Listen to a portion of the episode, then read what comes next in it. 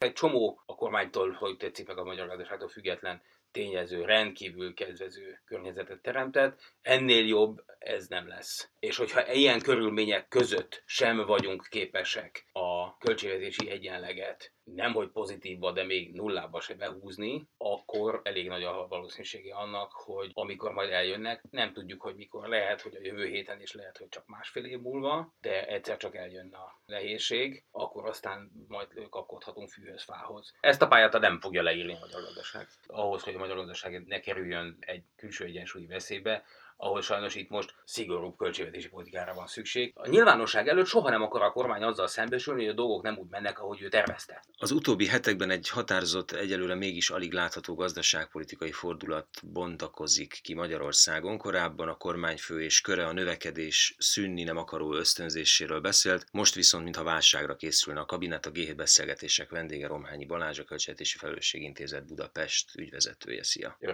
Hogy látod a benyújtott költségvetési tervezet alapján, és ugye tegyük gyorsan hozzá, hogy ez nagyon sokat változhat még az elfogadásig.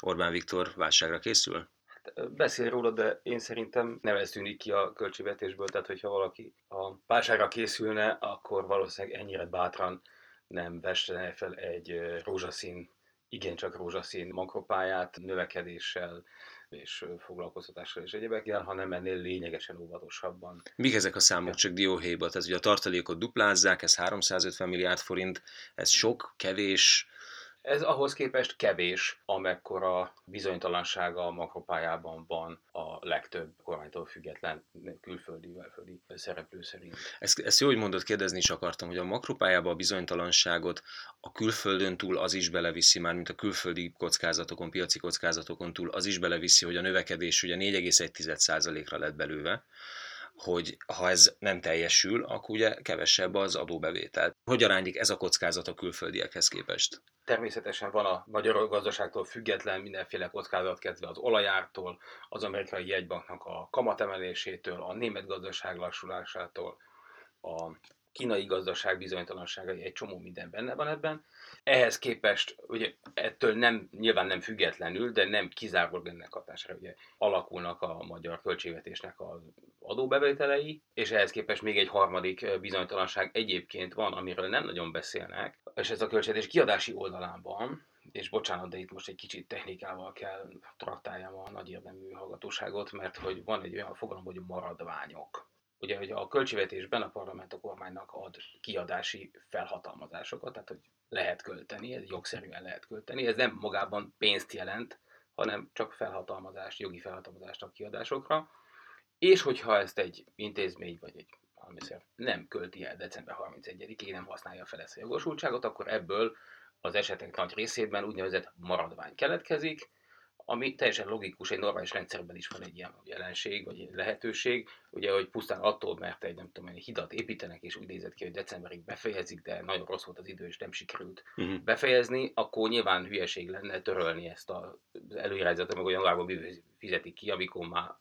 tényleg elkészül a híd, és nyilván azért, mert nem készült el decemberre, nem kell leállítani az egész projektet. Így van, ez és most, te... így van, és ez, ez érthető, és akkor sok a maradvány, vagy kevés, elköltötték. Brutális mennyiségű a maradvány, brutális mennyiségű a maradvány, nagyjából 3000 milliárd forint körül van, és ez az utóbbi három évben szaporodott föl. Ó, na itt álljunk meg egy pillanatra. Hát ez nem olyan könnyű napi szinten követni. Uh-huh. Ugye erről, hogy valójában... Mennyi De nincs egy sor, bocsánat, a költségvetésből látszik, hogy mennyi, mennyi halmozódott föl eddig a napig, és a... Ugye ilyen táblázat, a zárszámadásban van. 18 őszén fogjuk látni a 17 18 végét. őszén, így van, igen. 17 végét, a, ugye addigra már ezre nehéz mit kezdeni, és igazából az, tehát nehéz összerakni ezt a, a képet, mert ugye akkor meg 17, 18 szeptemberében meg senki nem fogja tudni, hogy jó, de abból mennyi kapott az első uh-huh. 9 hónapban. Az is igaz, hogy ennek van egy normál dinamikája, az az, hogy a évvégén meglévő magyar adányokat normális esetben a következő év első néhány hónapjában felszokás használni, aztán persze képződnek újak, stb. Tehát az, hogy ennek van egy ilyen izgőmozgó állománya, ez teljesen normális lenne. A kérdés az, hogy mekkora ez a, az állomány, és, és van és egy trend benne. Igen, mekkora az és állomány, van. igen, és hogyha folyamatosan duzzad évről évre, akkor igen, azért és az elmúlt bizony... három évben ez, ez folyamatosan nőtt fölfelé, tehát ez tudom én, négy évvel ezelőtt még bőven ezer milliárd fölött, alatt volt, most annyit tudunk, ugye a legutóbbi, az 2016 végi, amiről tényadatunk van, a 17-et is csak úgy satszolni lehet körülbelül, már az 2700 milliárd forint volt, és ebből a 2700 milliárd forintból 2100 milliárd forint kötelezettségvállalással terhet, tehát le volt szerződve már. Tehát ez egyszer csak ki kell fizetni. Uh-huh. Na most, uh, ugye ez, ez nem szabad pénz egy számlán, ez nem amit Orbán pénz. Viktor kedve szerint elkölthet. Egyébként ez köszönöm, ez egy rendkívül jó, hogy is mondjam, kiegészítése a problémának, mert az is egy kérdés, hogy mi történik az úgynevezett szabad maradványokkal, és sajnos ugye ebben a tekintetben a magyar kormánynak elképesztően szabad keze van, és ezt ki is szokta használni, hogy a szabad maradványokat, azokat ahelyett, hogy törölnék, mert hogy nem volt rá szükség, ahelyett a kormány saját hatáskörben mindenféle elképesztő dolgokra átcsoportosítja. Ugye évek óta azt látjuk, hogy évvégén van egy nagy költekezés, csak ott mindig az a mondás, hogy ez a fennmaradt tartalékokból, amiket nem használt fel évközben a kormány, abból megy el. Akkor ezek szerint ezt a maradványt is bele kell értsük ebbe a tartalékba? Nyilván, ez, ugye az történik a nem viszonylag friss 17 őszi szabályozás változás óta, ugye, hogy a maradványokat, a szabad maradványokat a kormány egy ilyen központi zsákba besöpri, aztán utána valahogy így a, nem tudom, milyen, hogy hívják ezt a rablóra, mi, vagy hogy te újraosztják a, a, az egészet. Mennyire átlátható ennek az eloszlása? Ne, hát valós időben nem. Utól, igazából utólag is nehéz megmondani, hogy most akkor miből mi lett, és hogy mi, mi van mögötte. Indoklása semmi nincs a dolognak természetesen, mert nem is törvény, ami, hanem egy kormány határozat. Most gyakorlatilag csak, hogy mondjuk ki a dolog lényegét, hogy a szabad maradványok tekintetében a kormány a parlament mindenfajta megkérdezése, beleszólási lehetősége, stb. nélkül szabadon költi a közpénzt. A parlamenti demokráciában teljesen rendszeridegen. Na most, hogyha nem feltételezzük azt, hogy ezt a pénzt hazaviszik, akkor elméletileg ez egy jó hír. Nem, akkor sem jó hír mert arról, hogy a közpénzeket Magyarországon mire költik el, arról nem a kormánynak, hanem a parlamentnek kell döntenie. Már az a jó ír, hogy ez a pénz fennáll és rendelkezésre áll, hiszen a kockázatokat csökkenti, amikről itt elkezdtünk beszélgetni. Ebből még, hogy van szabad maradvány keletkezett, ebből még nem tudjuk, hogy miért keletkezett ez a szabad maradvány. Azért keletkezett, mert eleve rosszul volt megtervezve az előirányzat, és akkor felmerül a kérdés, hogy amikor a jövő évi előirányzatokat hozzáhasonlítjuk az előző évihez, akkor most komolyan vegyük-e, hogy ha tavaly keletkezett ilyen maradvány, akkor ugyanez, ez, ha úgy tetszik, annak a tükörképe, amit most már harmadik vagy negyed évi évvel látunk, hogy alul vannak tervezve a kórházi pénzek, aztán októberben mindig kiderül, hogy hopp, idén is felhalmoztak 60 milliárd szállítói tartozást a kórházak, amit utána ugyan oda lehet adni. Most ez szóval azt mondod, hogy a, hogy ez a, meg a pluszban. Igen, hogy a maradvány, tehát lényegében a költségvetés komolyan vehetőségét kérdőjelezik. Kérdőjelezi meg, különösen akkor, hogyha ez folyamatosan növekedni. Illetve a tervezés minőségét. És a terve, tehát mindenképpen a tervezés minőségével lehet probléma. Nem mondom, hogy minden egyes maradványtétel esetében ez a helyzet. Lehet olyan, hogy valóban csak nem tudom, az időjárás miatt megcsúszott a beruházás.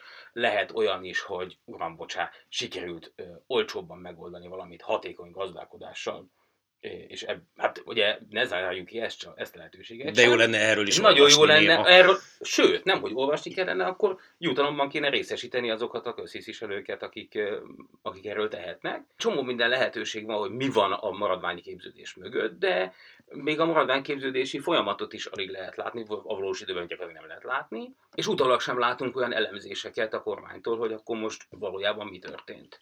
És akkor az, hogy ez van, azt mondod, hogy különösebben pozitív hatással nem bír, inkább a jelentősége. Hát hihetetlen veszélyt jelent, mert ugye az, azt tételezem fel, hogy abból a két, csak a 2100 milliárd forint szerződéses kötelezettségből egyszer csak vissza kellene venni valami normális, néhány száz milliárdos maradvány szintre, akkor még hogyha ezt nem tudom én három-négy év alatt akarjuk leépíteni, az akkor is évente a GDP-nek több mint egy százaléka, amennyivel, és akkor itt most, bocsánat, kicsit bonyolult lesz a dolog, e, tehát azzal az egy százalék, amennyivel leépítjük a maradványokat évente, annyival nagyobb deficitet kell lássunk, mint amit az előző év őszén, vagy pontosabban tavaszán, a parlament megszavazott. Tehát, hogyha azt mondja a parlament, hogy nullás költségvetést akarok, amit a végre mondani kellene, de nem mond egyelőre, a nullás akkor költségvetés, akkor azt jelenti, hogy egy százalékos deficitet kell lássunk. Hmm négy éven keresztül. Na most, hogyha ehhez képest a parlament rendszeresen...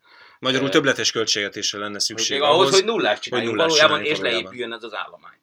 De most persze az is lehet, hogy... A... Ami egy recesszió irányába mutató, vagy gazdasági lassulás irányába mm. mutató, hogy mondjam, kockázat, hiszen a többletes költségvetés az azt jelenti, ugye, hogy a keresletet az államháztartás kivonja a gazdaságból, vagy szűkíti a keresletet. Ez a megfogalmazás így szerintem, bocsánat, félrevezető. Nem azt jelenti, hogy tehát, ha gyenge lábakon áll a gazdaság, akkor, az, akkor már ne csináljon többletes költségvetést, mert akkor valóban recessziót fog csinálni. Tehát a, elvileg egy többletes költségvetés az pont nem recessziót jelent, hanem azt jelenti, hogy jó dürög a gazdaság, jönnek az adóbevételek, és a, és a kormány nem költi el a, a aranyesőt, ami beesik hozzá.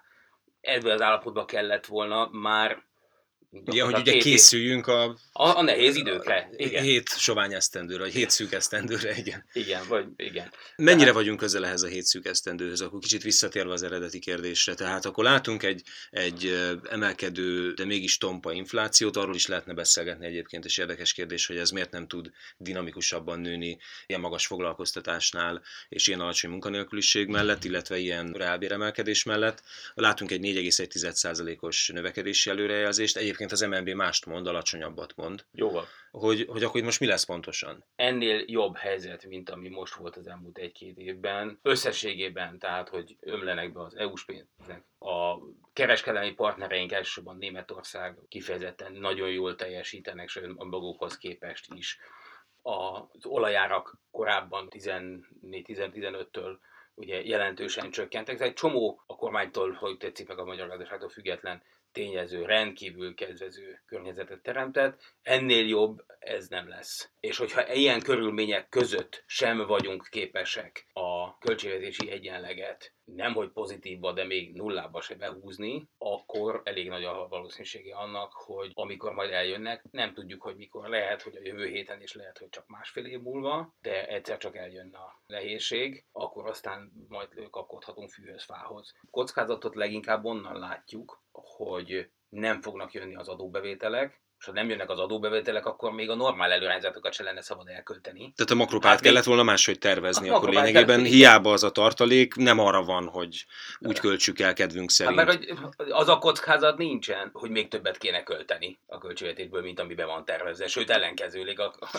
a, a, a még kevesebb. Hát de, de bocsánat, ugye fennáll ez a kockázat, hogy többet kéne költeni, ugyanis ha többet költ a költségvetés, akkor elméletileg a tervezettől elmaradó növekedés az megközelíthető, nem? Tehát, hogyha be van tervezve X költekezésén, meg X plusz egyet költök el, akkor lehet, hogy elérem azt a növekedési pályát a többletkereslettel, amit én beterveztem. Tehát én ezt így értem ezt a logikát.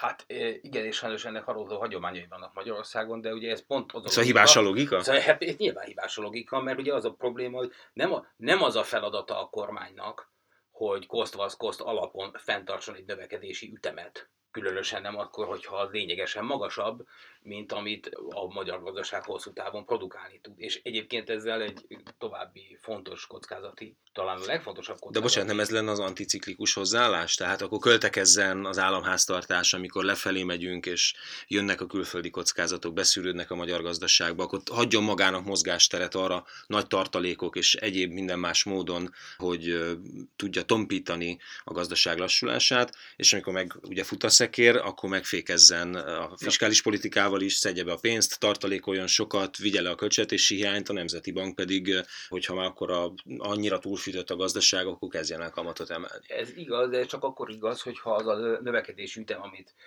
próbálunk stabilizálni, az az a növekedési ütem, amire úgy magától a magyar gazdaság képes, nevezzük ezt így szakifejezéssel, potenciális növekedésnek. És ez egy alapkérdés, és ebben nagyon nagy nézeteltérések vannak, és a kormány elég egyértelműen az egyik szélén helyezkedik el a spektrumnak, hogy mennyi is a magyar gazdaságnak a potenciális növekedési üteme.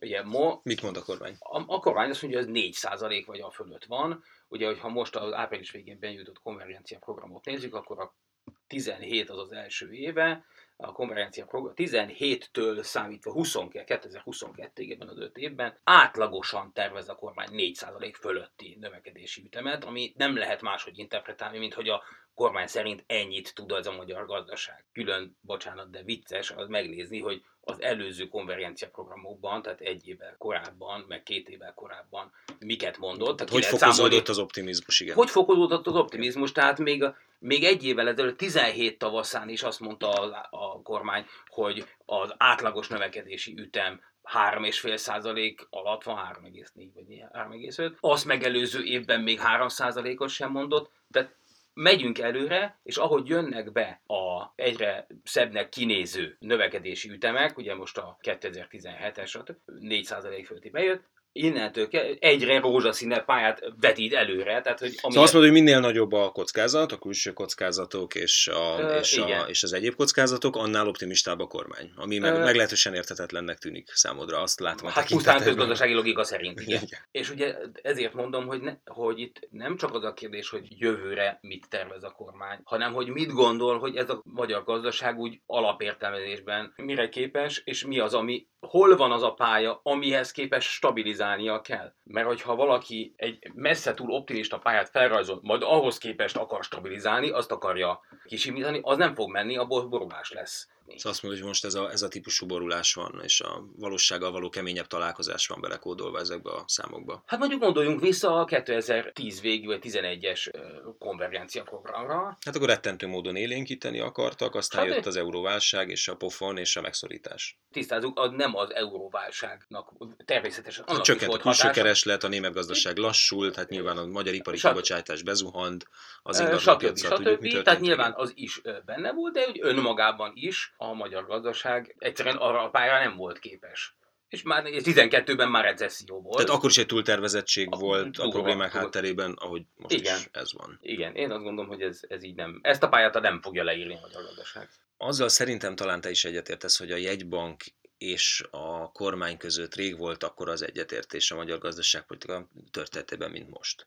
Ennek a pozitív hatásait be lehet valahogy árazni? Az, hogy a Nemzeti Bank most egy kevésbé optimista növekedéspályát rajzolt fel, mint a kormány, ez sem az összhangról szól. Az, hogy a jegybank a nagyon alacsony kamatpolitikával úgymond támogatja a költségvetési politikát, én azt gondolom, hogy vannak helyzetek, amikor ez igaz, hogy ez támogatásként értelmezendő és értékelendő. Manapság én inkább a veszélyét látom. Tehát az, hogy bejelenti a jegybank, hogy most akármilyen formában is fogalmazva, de hogy 19 végéig ő megígéri, hogy nem fog kamatot emelni. Ugye ez a magyar gazdaság közép- és hosszú távú perspektívájából, ugye, tehát egy, mindenki szerint egy nagyon laza költségveti, monetáros politikát jelent, ahhoz, hogy a magyar gazdaság ne kerüljön egy külső egyensúlyi veszélybe, ahol sajnos itt most szigorúbb költségvetési politikára van szükség. Tehát ez a fordított szerepjáték ahhoz képest, mint mondjuk ami volt a 2000-es évek közepén, amikor egy rettenetesen laza költségvetési politikával szemben volt kénytelen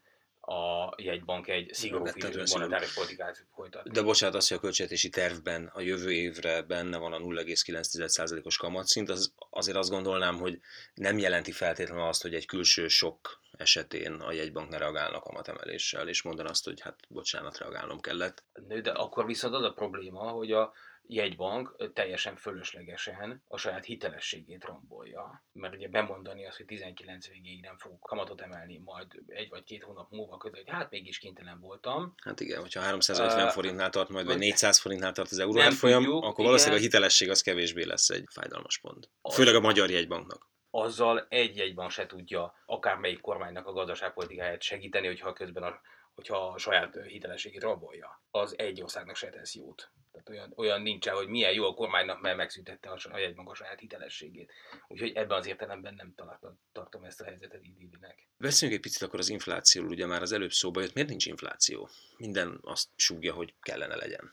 Furcsa jelenség, hogy olyan sok mindent fel lehetne sorolni azért, hogy nem csak Magyarország egyébként az egész világon, hogy miért ilyen alacsony az infláció, és Magyarország olyan értelemben extrém, hogy nálunk van egy, nálunk is, mit, kell, mit kellett Európában egy hatalmas bérnövekedés is hozzá, ami mondjuk Nyugat-Európában azért nem ennyire jellemző, de a szakértők abban viszonylag egyetértenek, hogy előbb-utóbb meg fog jönni ez az infláció, amit, amit most olyan nagyon hiányolunk. nagyon sokféle cikk születik erről, még olyanok is, amik az infláció mérési módszertanában látják a problémát, amiről egyébként a G7 is értekezett már korábban, ugye, hogy például a fogyasztói árindexben nincsenek benne az ingatlanárak. A, a 90-es évek végétől a mondjuk a 2000-es évek nagy világgazdasági infláció lassulása mögött viszonylag széles konszenzus szerint ugye Kínának a bekapcsolódása a világgazdaságba húzódott meg. Tehát ugye Tehát olcsó munkaerő.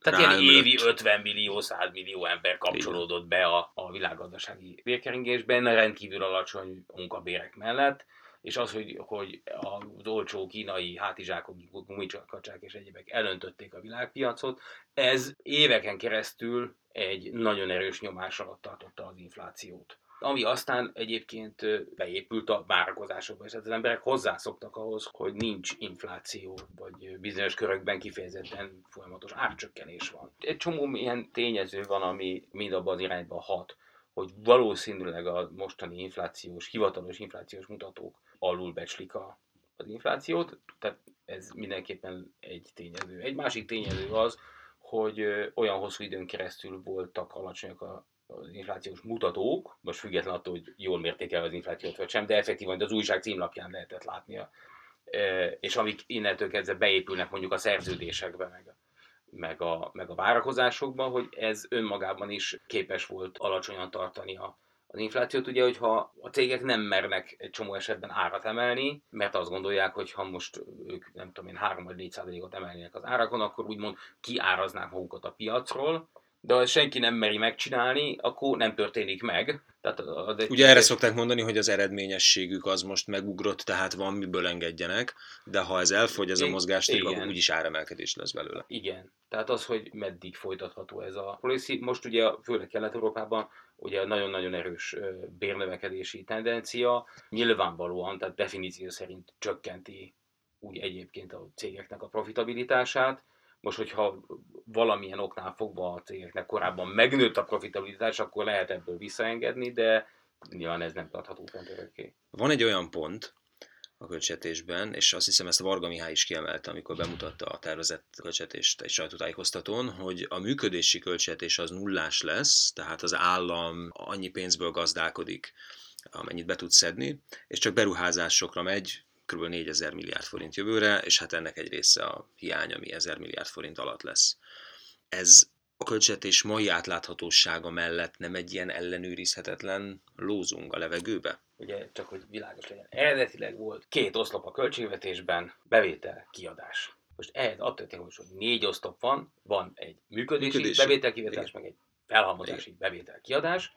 Bizonyos tételeket átpakoltak felhalmozásiba, és ahhoz, hogy a működésiben kijöjjön a nulla egyenleg, az áfa bevételből, ez viszonylag egyszerű, 42. fejezetben a költségvetésben. Az áfa bevételt felbontották két részre, betettek a működési bevétel sorba. Pontosan annyit az áfa bevételből, amennyi ahhoz kell, hogy ott nullás, nulla jöjjön ki egyenlegnek, és a maradékot áttették a felhalmozásra.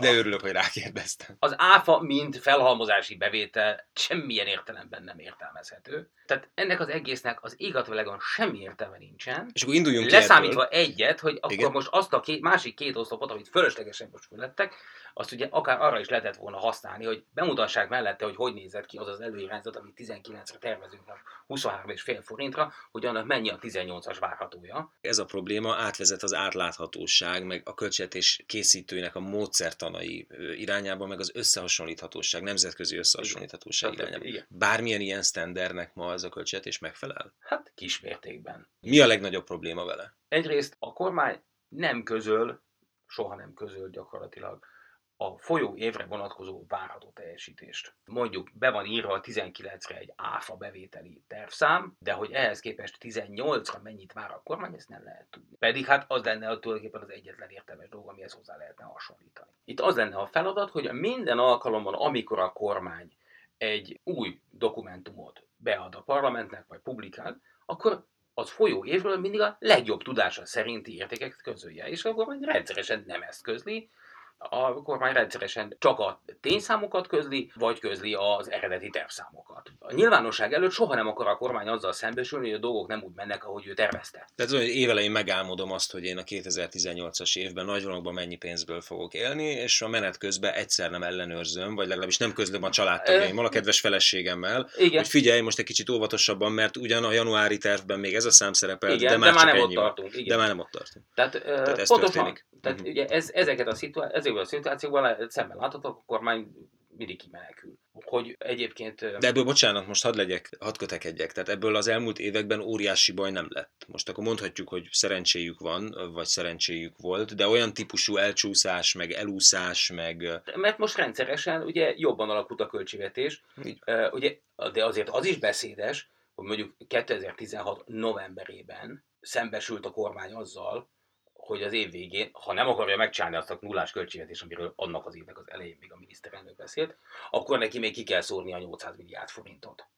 Na most, hogyha itt lett, lett volna egy normális költségvetés végrehajtási, monitoring, stb. rendszer, akkor ezzel nem novemberben kell szembesülni, aminek egyébként tegyük hozzá olyan értelemben, úgymond makroszinten, ez jó hírnek tűnik, de valójában nekem, mint adófizetőnek ez egy rettenetesen rossz hír. Mert hát pontosan tudni lehet, hogy 800 milliárd forintot totálisan előkészítetlen projektekre hihetetlen alacsony hatékonysággal szórtak ki. Szóval azt mondod, hogy olyan a tervezés hatékonysága, és azért itt 20 ezer milliárd körüli összegről van szó, Minimum. mint egy kis vállalkozásnak. Úgy is mondhatnám, hogy ezekkel a belső procedúrákkal egy új bank száfengedélyt biztosan kapna. Beszéljünk egy picit az adókról. Mik a legfontosabb, vagy neked legérdekesebb újdonságok? Néhány adónem esetében elindult egy egyszerűsítés, nem mondom, hogy öles léptekkel, de mondjuk az előző évek tendenciájához képest valamivel nagyobb lépésben, tehát hogy a A kafetéria kisöprése mondjuk? Igen, ott mondjuk nekem személy szerint böki erősen a csőrömet ez a, ez a szép kártya. Mármint, hogy az, hogy az megmarad. Igen, aztán a, a chipsadónál ott, ott emelések vannak, de ugyanakkor meg a, a baleseti adót azt beolvatják a biztosítási adóban. Igazából itt az, hogyha az adórendszert elkezdik egyszerűsíteni, nem kérdés, az jó dolog. Régóta, tehát 2010-ben ezzel jött, emlékszem, Ja. még a Járai Zsigmond, hogy az adónemekből nem tudom, 50-60, és ezt azonnal 30-ra csökkentjük. De most ahhoz képest már több mint 60 van. Na hát így Tehát, hogy a, 8 a, tehát az, a, a drámai csökkentés helyett erős növekedés következett be. Ami viszont nekem nagyon fontos ebből az ügyből, megint csak az átláthatóság jeligére, ugye, hogy nem látszanak azok az elvek, amik alapján ezek a döntések megszületnek.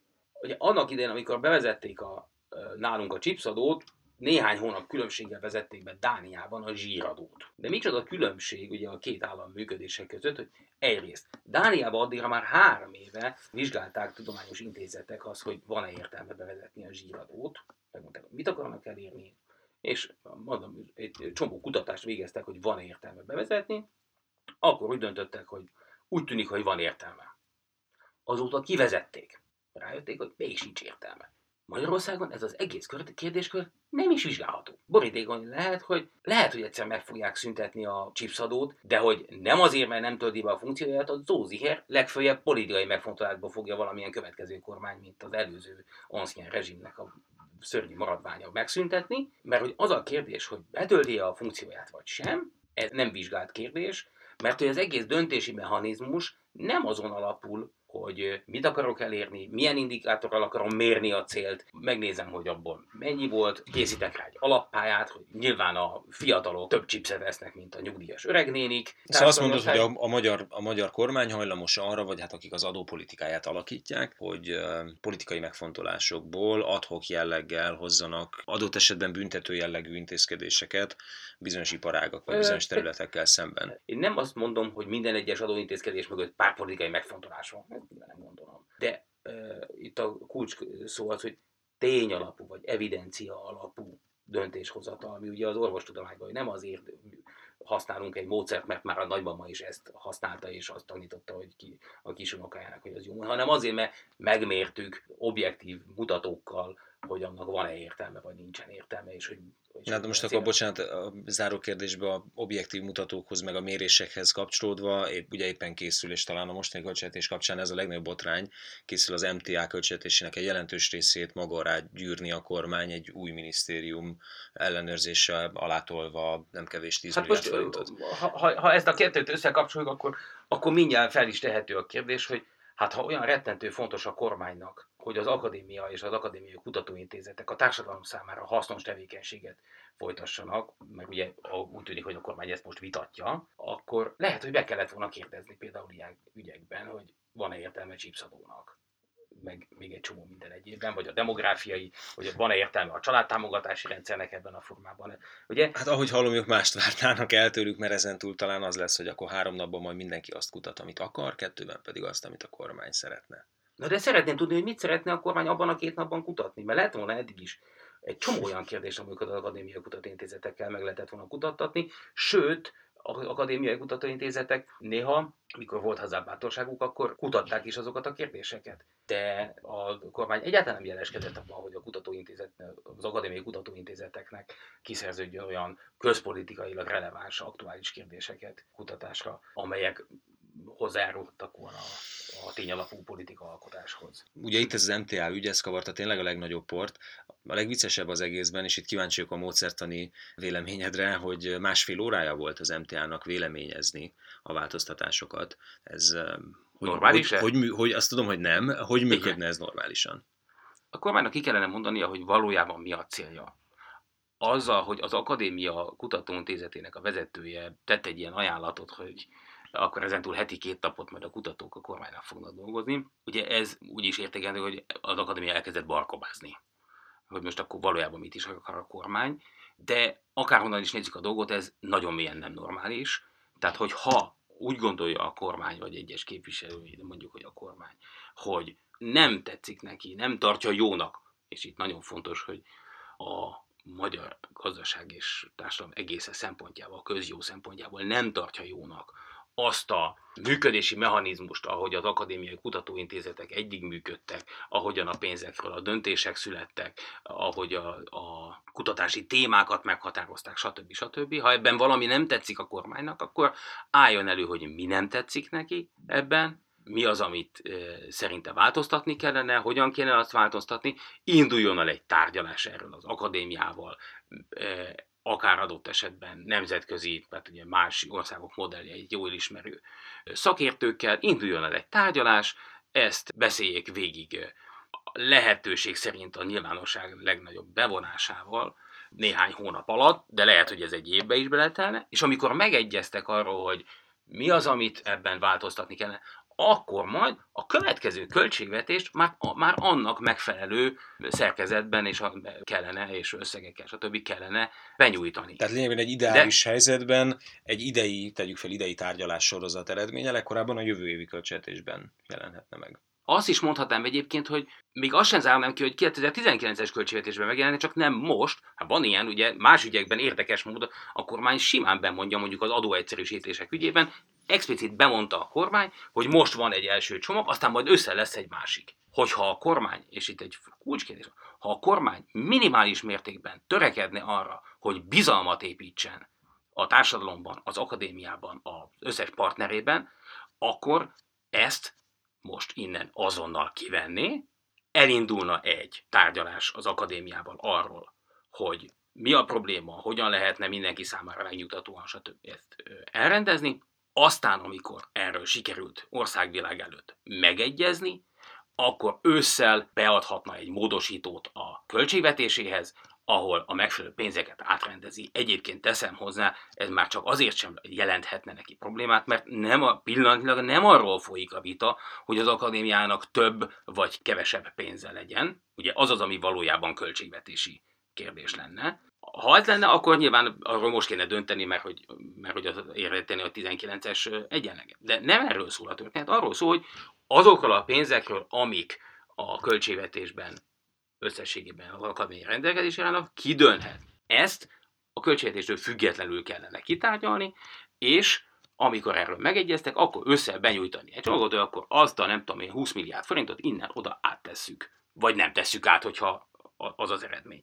De kifejezetten ez a mechanizmus, hogy tavasszal most már bruttó négy hét alatt keresztülveri a, a kormány a költségvetést a parlamenten, és teljesen meglepetésszerűen ebbe van bele egy ilyen súlyú kérdést, ez mindentől függetlenül, a döntés tartalmától függetlenül is rendkívüli mértékben rombolja a bizalmat és a kooperativitást. Felmerül az emberben a gyanú, hogy vajon nem ez a célja a, a kormánynak. Ugye ez az egész költségvetési procedúra, ami egy akadémia kapcsolatban, ez csak egy példa, úgy egyébként is szemmel láthatólag minden eszközt igyekszik a kormány annak érdekében megragadni, hogy minimalizálja minden más szereplőnek a lehetőségét arra, hogy beleszóljon a költségvetésbe akármilyen értelemben és dimenzióban.